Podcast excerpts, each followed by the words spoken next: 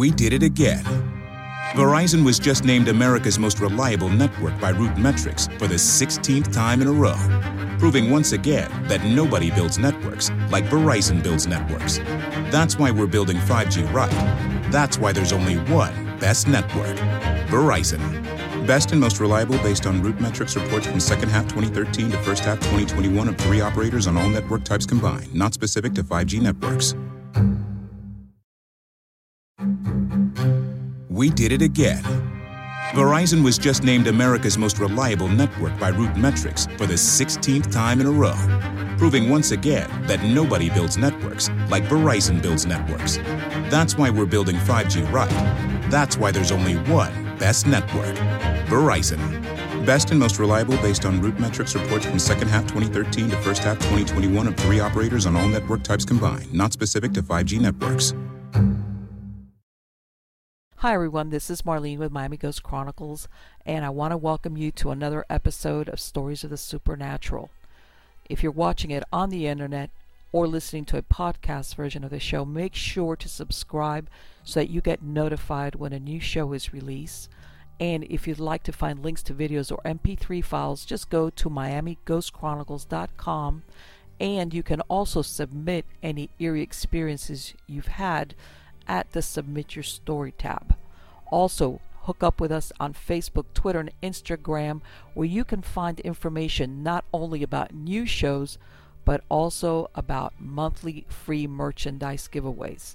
So get comfortable, enjoy this new episode, and just imagine it's a dark and stormy night where not a creature is stirring, not even a mouse. And if a creature is stirring, you hope it's a mouse. Hi, everybody. This is Marlene with Miami Ghost Chronicles Stories of the Supernatural. And today I have a special show, and it's a true crime. It's about a true crime that has never been solved. Uh, despite having a, a, number of victims, and what they're called, it's the hitchhiker murders, and uh, it's just a little over 47 years, 47 years ago uh, the first of two victims of what became known as the hitchhiker murders disappeared. Their names were Maureen Sterling and Yvonne Weber. They were both 12 years old and attended Herbert Slater Middle School in California. They were last seen around 9 p.m. at the Redwood Empire Ice Arena. Now, by 1973, a total of seven unsolved murders took place in the North Bay area of California. They involved female hitchhikers that were found nude and dumped in rural areas where it is believed they were thrown from the road close to steep embankments. Now, uh, despite evidence being found, including some of the methods uh, of how they were killed, which indicates possibly a serial killer or a sexual sadist, and they did have uh, some leads, but unfortunately, this was around the time that hitchhiking was very popular, and a lot of people, especially young girls or teenage girls, would just stand on the edge of a road or a highway and hitchhike to parties, back home, all over the place. And it didn't take long for the predators that were around at that time to consider them easy pickings. But anyway, this is the story of what happened to these women and how almost 50 years later, whoever committed those crimes was never brought to justice for them. The girls had been hitchhiking on Guerneville Road, and only skeletal remains were recovered 10 months later down a steep embankment. The cause of death could not be determined. The girls were nude and were each only wearing one earring later on establishing a belief that the killer was keeping jewelry as trophies or souvenirs of his killings. On March 6, 1972, John Bly and Scott Bunting, both 17, were out for a Sunday afternoon motorcycle ride through a hilly stretch of road in Santa Rosa. They stopped to take a break in a spot overlooking a creek. One of them spotted what he thought was a mannequin in the creek bed below. When the boys realized they were actually looking at the dead body of a naked young woman, they hightailed it to the sheriff. A month to the day of Yvonne and Maureen's disappearance, Kim Allen, age 19, was seen hitchhiking near the entrance to Highway 101. Unlike the first two victims, Kim was found the following day in a creek bed off Enterprise Road in Santa Rosa. She had been raped. She had superficial cuts on her chest and rope burns on her wrist and ankles, where she had been hogtied, forcing her to strangle to death, slowly over the span of 30 minutes. There was no doubt that she was killed at the hands of a sexual sadist. Once again, the clothing, handbag, and one gold earring were missing. Semen was found in the body, and markings at the top of the embankment indicate that the perpetrator likely fell or slipped while throwing the body down into the creek bed. Two men who had given her ride earlier that day were ruled out as suspects after passing a polygraph test. On November 11, 1972, Lori Kursa was shopping at the USAVE with her mother. She was only 13 years old. However, it seems she had run away deliberately and was seen on November 20th or 21st in Santa Rosa, where she was visiting friends, probably after hitching a ride there, which she was known to do. On December 14, 1972, in a ravine northeast of Rincon Valley, her frozen remains were found after being thrown at least 30 feet over an embankment. She had not been raped, and it was estimated she had died about two weeks prior to her body being found. The cause of death was a broken neck and hemorrhage of the spinal cord. She still had wire loops in her earlobes, but her earrings had been removed.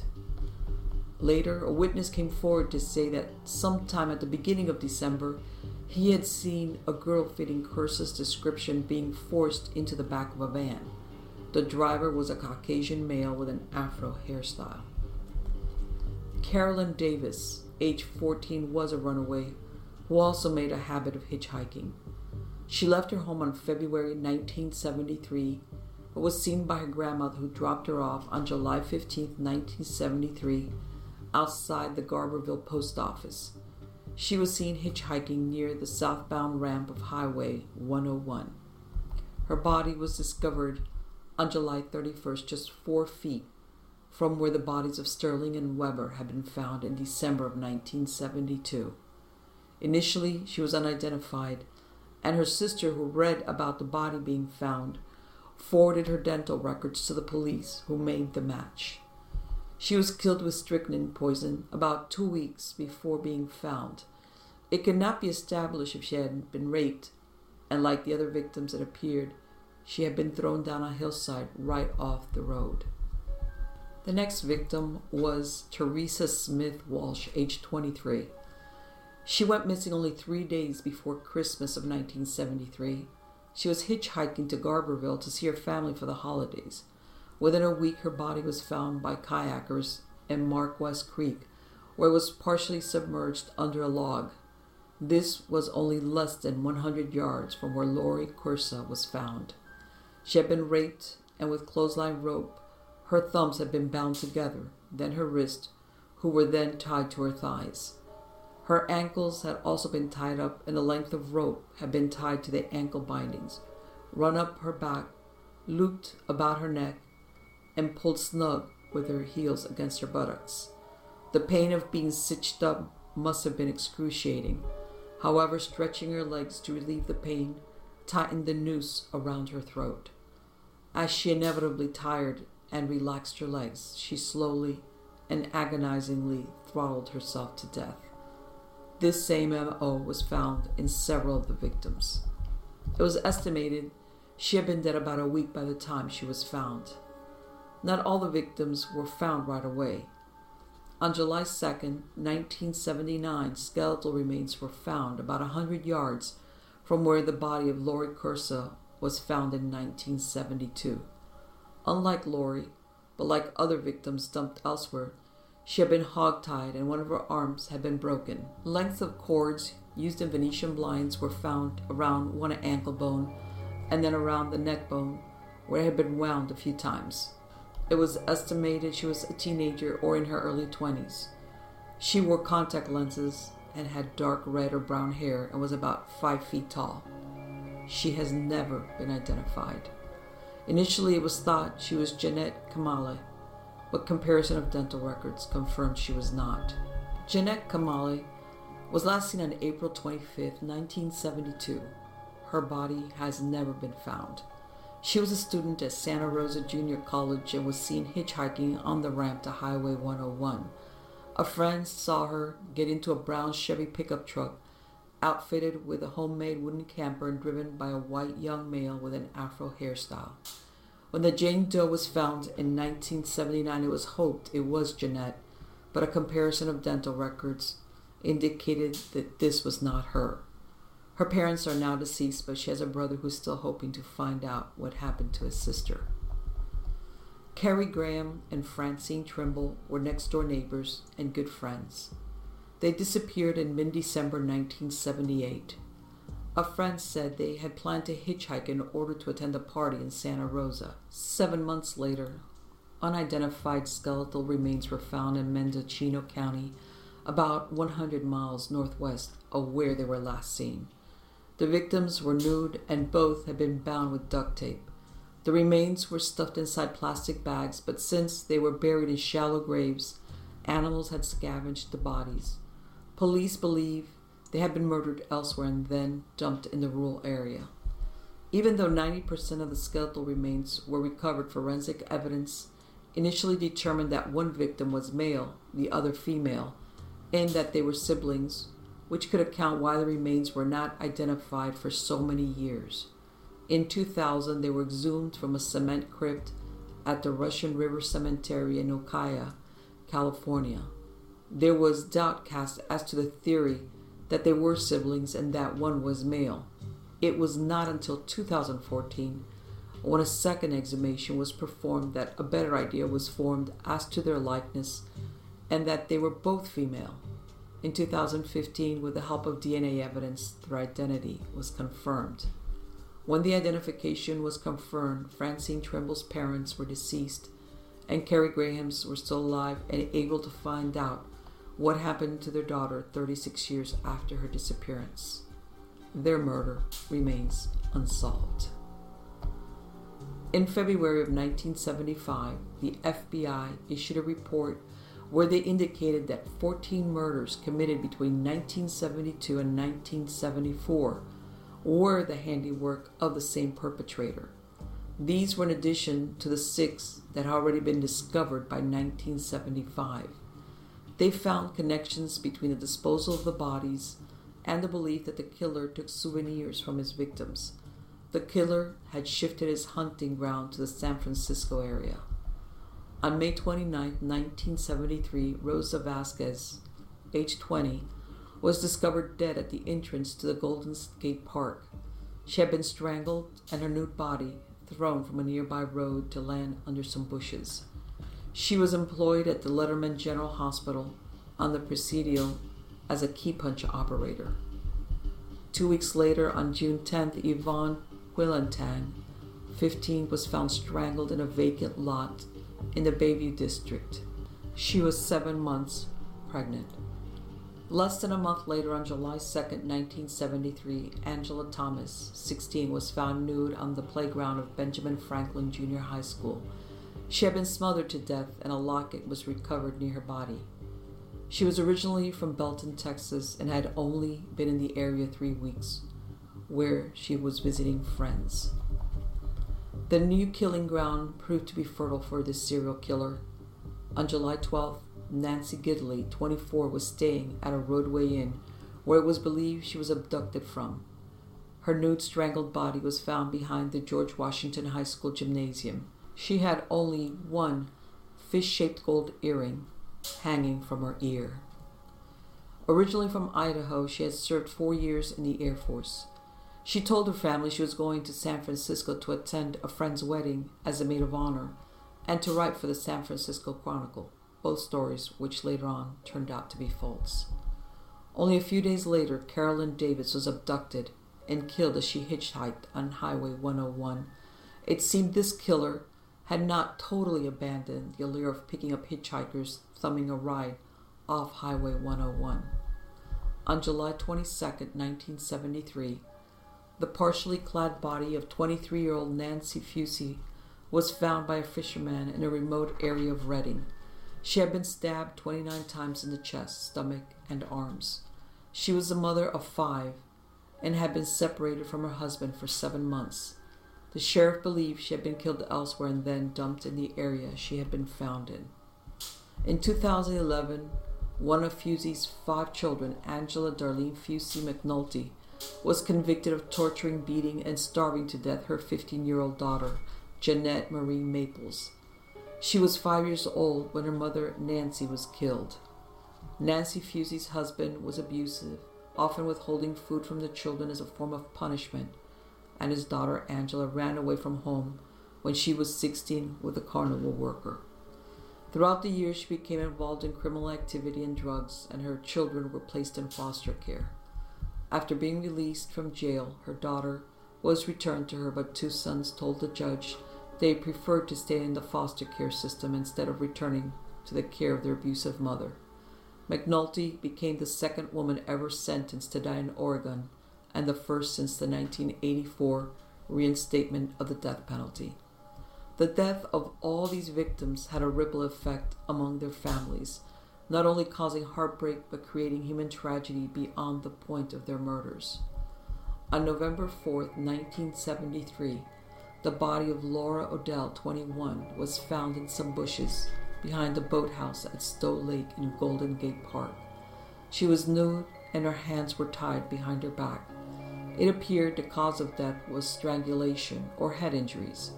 She had also been raped. She had been missing for two days. A month later, Teresa Walsh was killed. According to police, the same man murdered Brenda Merchant at Marysville by stabbing her to death on February 1, 1974. She was found in the living room of her apartment, clad only in a nightgown.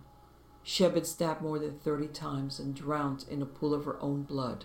Her infant son slept undisturbed in his room, and the only clue the police had was a bloody handprint left on the screen door of the apartment. The last victim was 14 year old Donna Brown, who was found nude and strangled floating in the Salinas River near Monterey. Several theories and killers have been proposed throughout the years. There was an occult theory because of the phase of the moon they were killed on, or that they were dumped on the east side of the highway and that the killer was familiar with the occult. The Zodiac Killer and Ted Bundy were considered as the killers. Neither the theory or these killers panned out.